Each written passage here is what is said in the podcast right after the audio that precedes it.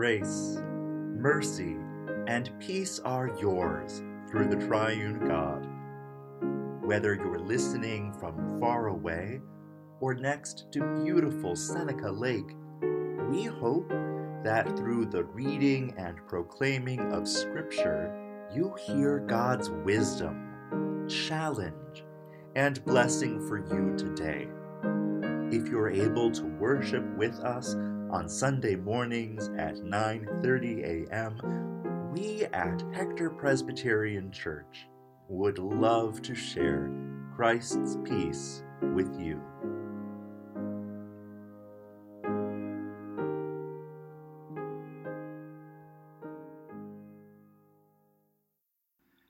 A quick note up top. Our second reading is frank about violence, specifically murder and sexual violence. We engage such hard stories because they are real and because no horror can separate us from the love of God in Jesus Christ. However, past horrors still haunt our memories and our muscles. And so I invite you to extend compassion to yourself if this story is a lived experience not simply words on a page. God bless you. A reading from the letter of the Ephesians. Therefore, as a prisoner for the Lord, I encourage you to live as people worthy of the call you received from God. Conduct yourselves with all humility, gentleness, and patience. Accept each other with love, and make an effort to preserve the unity of the Spirit with the peace that ties you together. You are one body and one spirit, just as God also called you in one hope. There is one Lord, one faith, one baptism, and one God, the Father of all, who is over all, through all, and in all. God has given his grace to each one of us, measured out by the gift that is given by Christ. That's why Scripture says, when God climbed up to the heights, God captured prisoners and gave gifts to the people. As a result, we aren't supposed to be infants any longer, who can be tossed and blown around by every wind that comes from teaching, with deceitful scheming and the tricks people play to deliberately mislead others. Instead, by speaking the truth with love, let's grow in every way into Christ, who is the head the whole body grows from Christ. As it is joined and held together by all the supporting ligaments, the body makes itself grow in that it builds itself up with love as each one does its part. The word of the Lord. Thanks be to God. A reading from the second scroll of Samuel. Two years later. Absalom was shearing sheep at Baalhazor near Ephraim, and he invited all the king's sons. Absalom approached the king and said, Your servant is shearing sheep. Would the king and his advisers please join me? But the king said to Absalom, No, my son, we shouldn't all go, or we would be a burden on you. Although Absalom urged him, the king wasn't willing to go, although he gave Absalom a blessing. Then Absalom said, If you won't come, then let my brother Amnon go with us. Why should he go with you? the king asked him. But Absalom urged the king until he sent Amnon and all the other princes. Then Absalom made a banquet fit for royalty. Absalom commanded his servants, Be on the lookout when Amnon is happy with wine and I tell you to strike Amnon down, then kill him. Don't be afraid, because I myself am giving you the order. Be brave and strong men. So Absalom's servants did to Amnon just what he had commanded. Then all the princes got up, jumped onto their mules, and fled. While they were on the way, the report came to David Absalom has killed all the princes, not one remains. The king got up, tore his garments, and lay on the ground. All his servants stood near him, their garments torn as well. But Jonadab, the son of David's son, Shimeah, said, My master shouldn't think that all the young princes have been killed. Only Amnon is dead. This has been Absalom's plan ever since the day Amnon raped his sister Tamar. So don't let this bother you, my master. Don't think that all the princes are dead, because only Amnon is dead, and Absalom has fled. Just then the young man on watch looked up and saw many people coming. Jonadab told the king, Look, the princes are coming, just as I, your servant, said they would. But Jonadab finished speaking, the princes arrived. They broke into loud crying, and the king and his servants cried hard as well. Meanwhile, Absalom had fled and gone to the king of Geshur. David mourned for his son for a long time.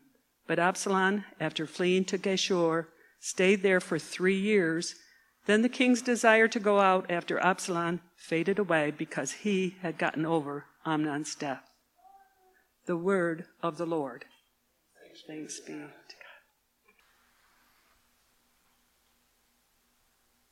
So many of our sacred stories have a once upon a time quality. Once upon a time, God planted a garden. Once upon a time, a woman put her baby in a basket and set the basket in a river.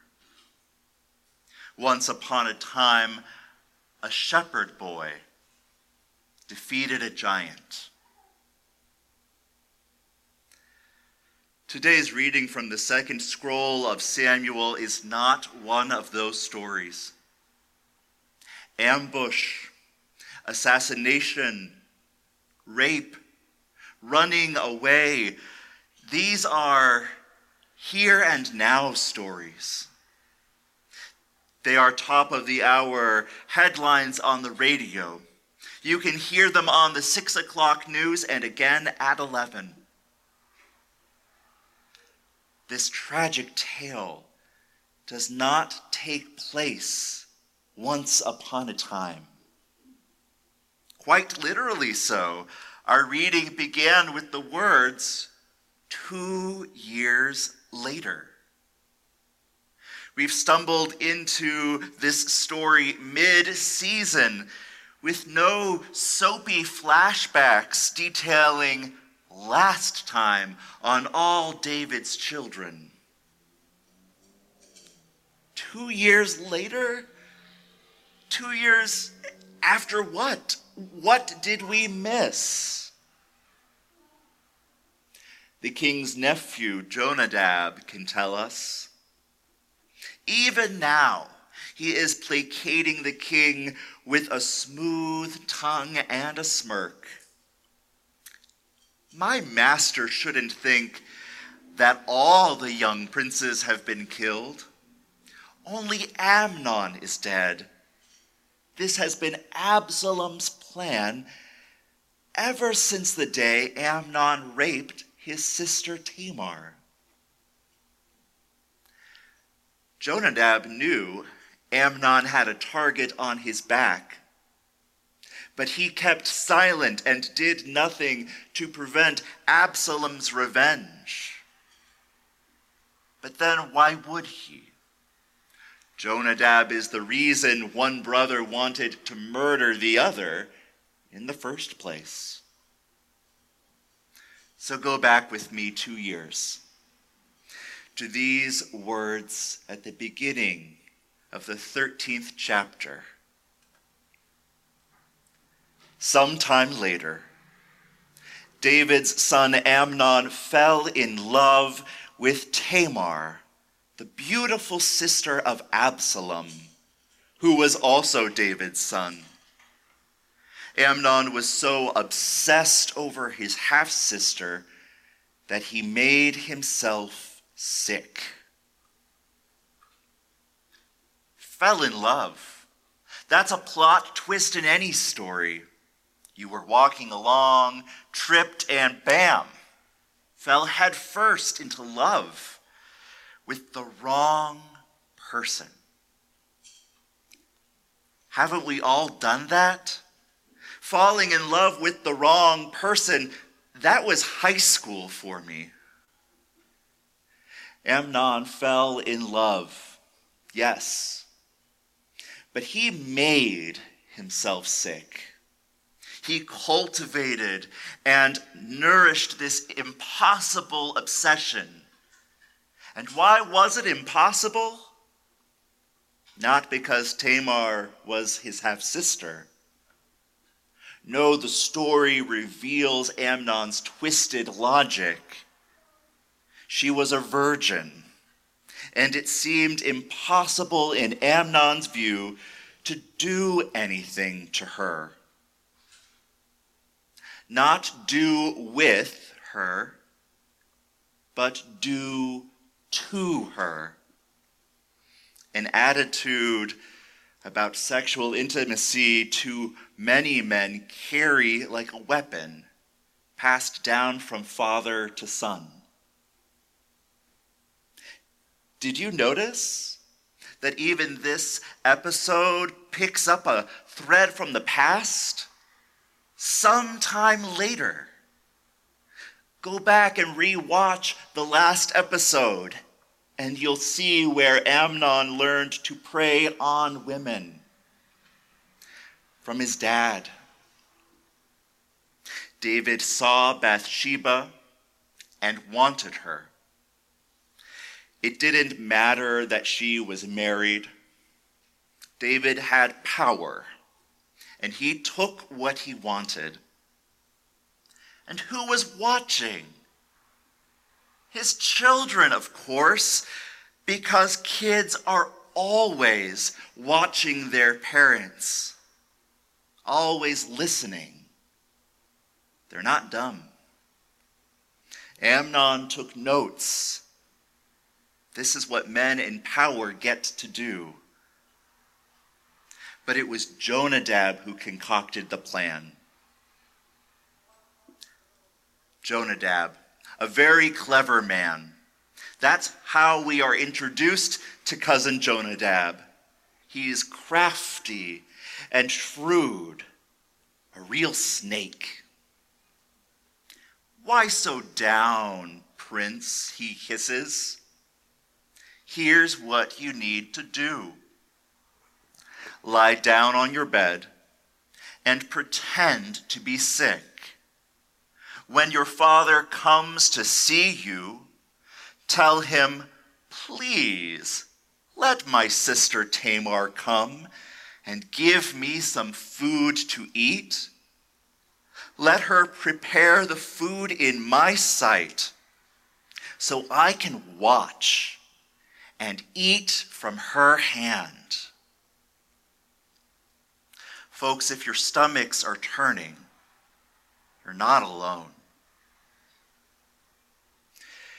It doesn't make it any better that Tamar, unlike Bathsheba, speaks up against Amnon when he grabs a hold of her. The scroll of Samuel records how her loud, clear no made no difference. Amnon refused to listen. He was stronger than she was and so he raped her.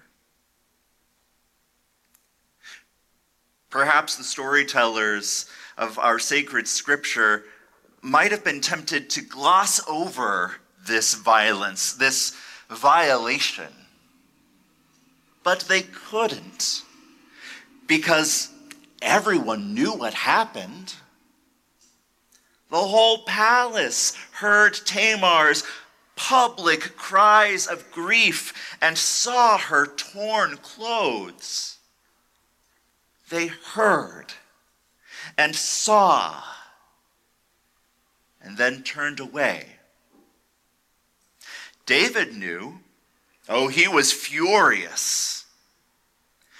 But he did nothing, neither comforting his violated daughter nor punishing his vile son. To do so would mean facing his own past. And of course, Absalom knew. He took his sister into his house, the walls of which she never left. For two years, two years he plotted revenge, never speaking a word to Amnon, so burning was his hatred. And then there's Jonadab, the snake who schemed with Amnon. Cousin Jonadab, clever enough to slither up to Absalom and learn all about the ambush, crafty enough to betray Amnon if it meant self preservation. Jonadab knew. And King David, in his sorrow, never questioned why his nephew was so confident that among the princes only Amnon was dead. Jonadab knew and did nothing. Nothing to prevent the shattering of Tamar's soul, nothing to prevent the shedding of Amnon's blood. Jonadab throws this tragedy into stark relief for me because he knew and so do we. We know that our diabetic neighbors are dying because the pharmaceutical industry has gouged the price of life saving insulin. We know that our sanctuary is built on the site of a scorched earth campaign against the indigenous peoples who called the shores of Lake Seneca home. And if we had any doubt, we would only need to take a five minute walk to a historical marker celebrating General Sullivan. We know our neighborhood's open secrets about abuse and addiction hiding in plain sight. All of this knowledge makes us great candidates to live in King David's palace where everyone knows what's really happening, but no one says anything. After all, the truth hurts, we say. And who goes out of their way to seek out hurt? The poet Adrienne Rich sets the record straight. When someone who is in the habit of evading truth lying to herself or others, says, oh, I didn't want to cause pain. Those words really mean I didn't want to deal with the other person's pain.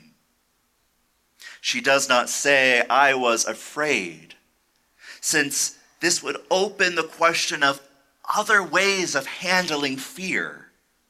It would open the question of what is actually feared. Or perhaps you can see yourself at Absalom's feast, pulling out a dagger to deal a deadly blow. Again, we say, the truth hurts. And sometimes we spit out the truth with venom. Perhaps you, like me, learned to sharpen words so that they would slip between the crack in another person's armor and break the skin. It's easy to do. Just look for vulnerabilities in others you despise in yourself.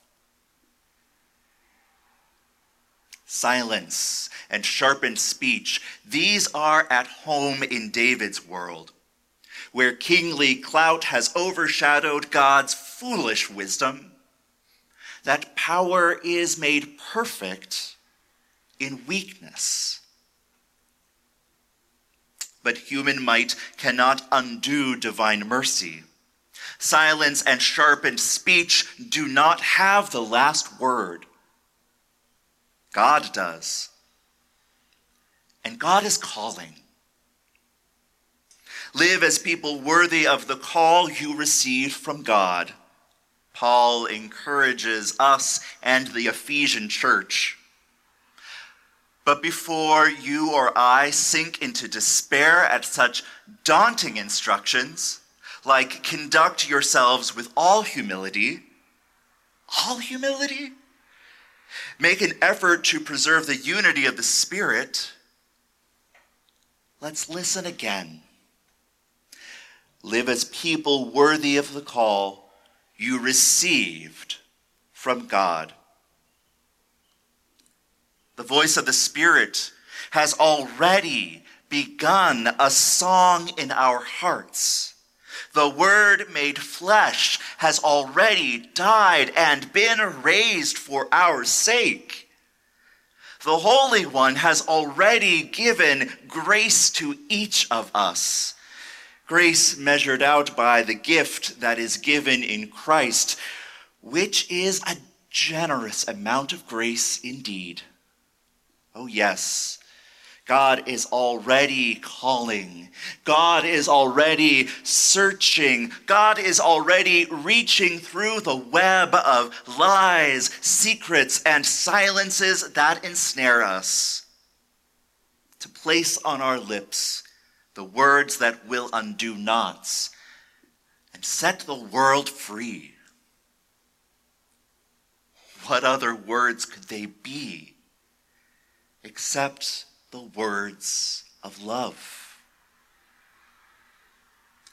Taste on your tongue the warmth of such love that breathed and blessed and bled through Jesus, a love that will never abandon Tamar.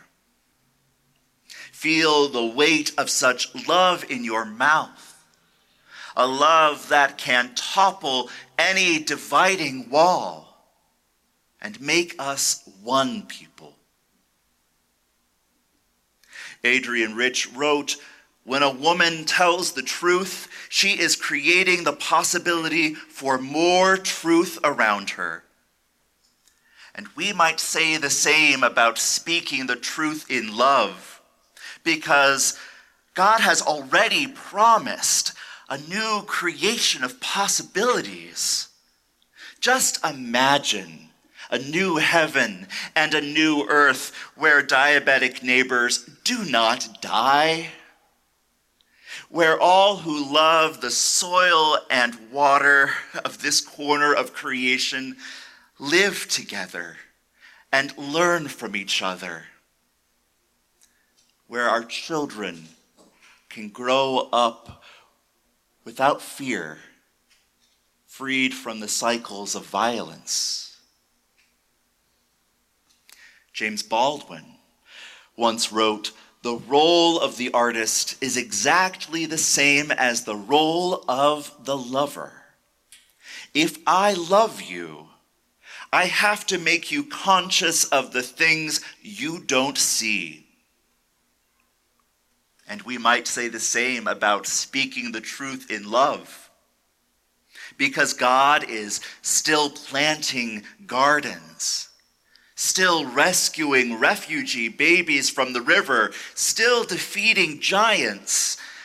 If only we had the imagination to see it. But surely Jonadab is frowning. How idealistic he hisses. How naive to stick your neck out for the sake of a love shaped truth.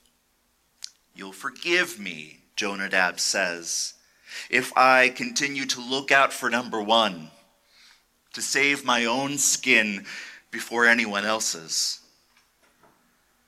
Ah, Jonadab, that's where you're mistaken. The final word about human beings is not that our lives are nasty, brutish, and short. No. Listen to God's call, and you will hear a mystery and a miracle. Our life is in Christ, who is the head of a body bigger than what we can conceive All who have received God's call are part of that body, and we are joined together by ligaments of love. So, dear members of Christ's body, what truth will we speak in love? Tamar is listening. David is listening. God has given us grace, and that grace is sufficient for us, even in our weaknesses, especially then.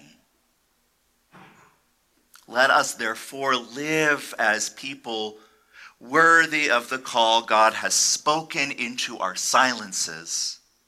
Let us share God's grace with a hurting world. And always, always for such grace, let us give all glory and all gratitude to God.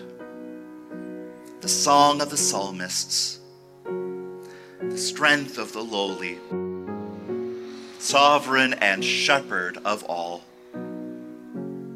Amen.